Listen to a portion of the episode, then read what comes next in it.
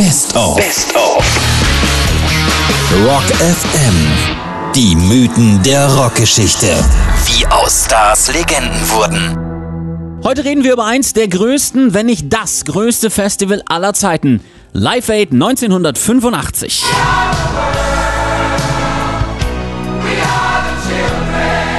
Organisiert als Hilfsprojekt für Afrika anlässlich der großen Hungersnot in Äthiopien, geplant hauptsächlich von Bob Geldof und Mitch Ure.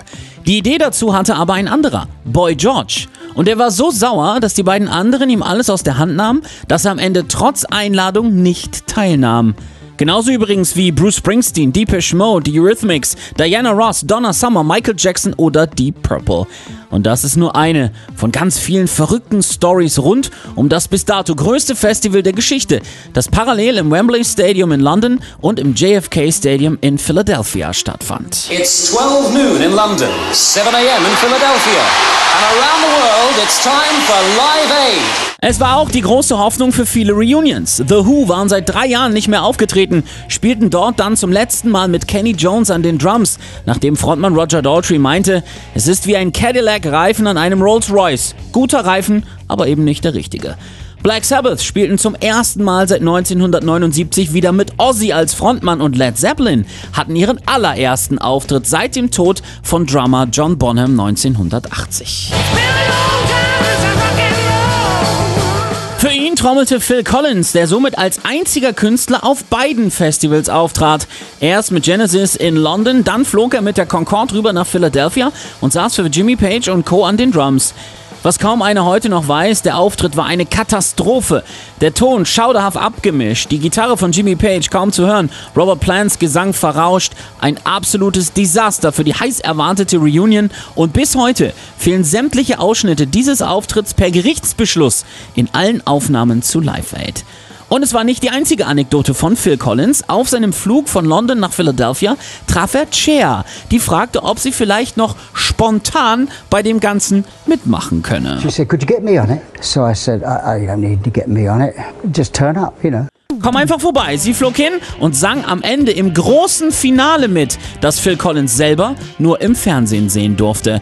Viele andere Band-Comebacks scheiterten übrigens. Sting spielte ein Police-Set allein, George Harrison, Ringo Starr und Julian Lennon wollten ein Beatles-Comeback unbedingt vermeiden und Mick Jagger spielte alleine mit Tina Turner, die ihm bei It's Only Rock'n'Roll mit Pfennigabsätzen in den Fuß trat.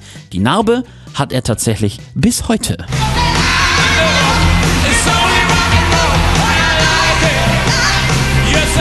Keith Richards und Ronnie Wood waren auch da, spielten aber mit Bob Dylan. Dessen Gitarre ging beim Auftritt kaputt.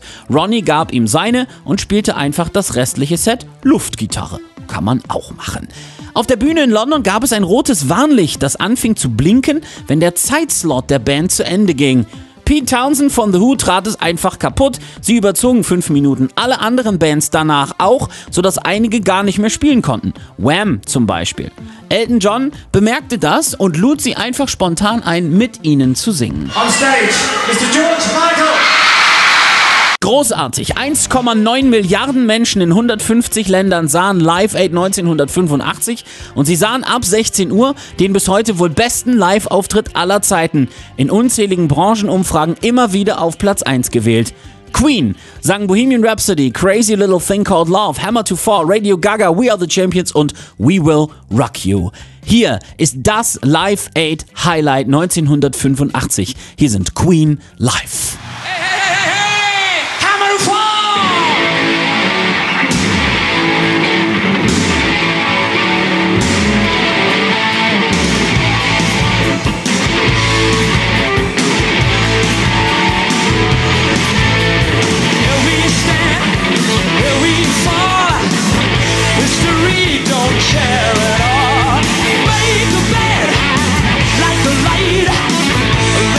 She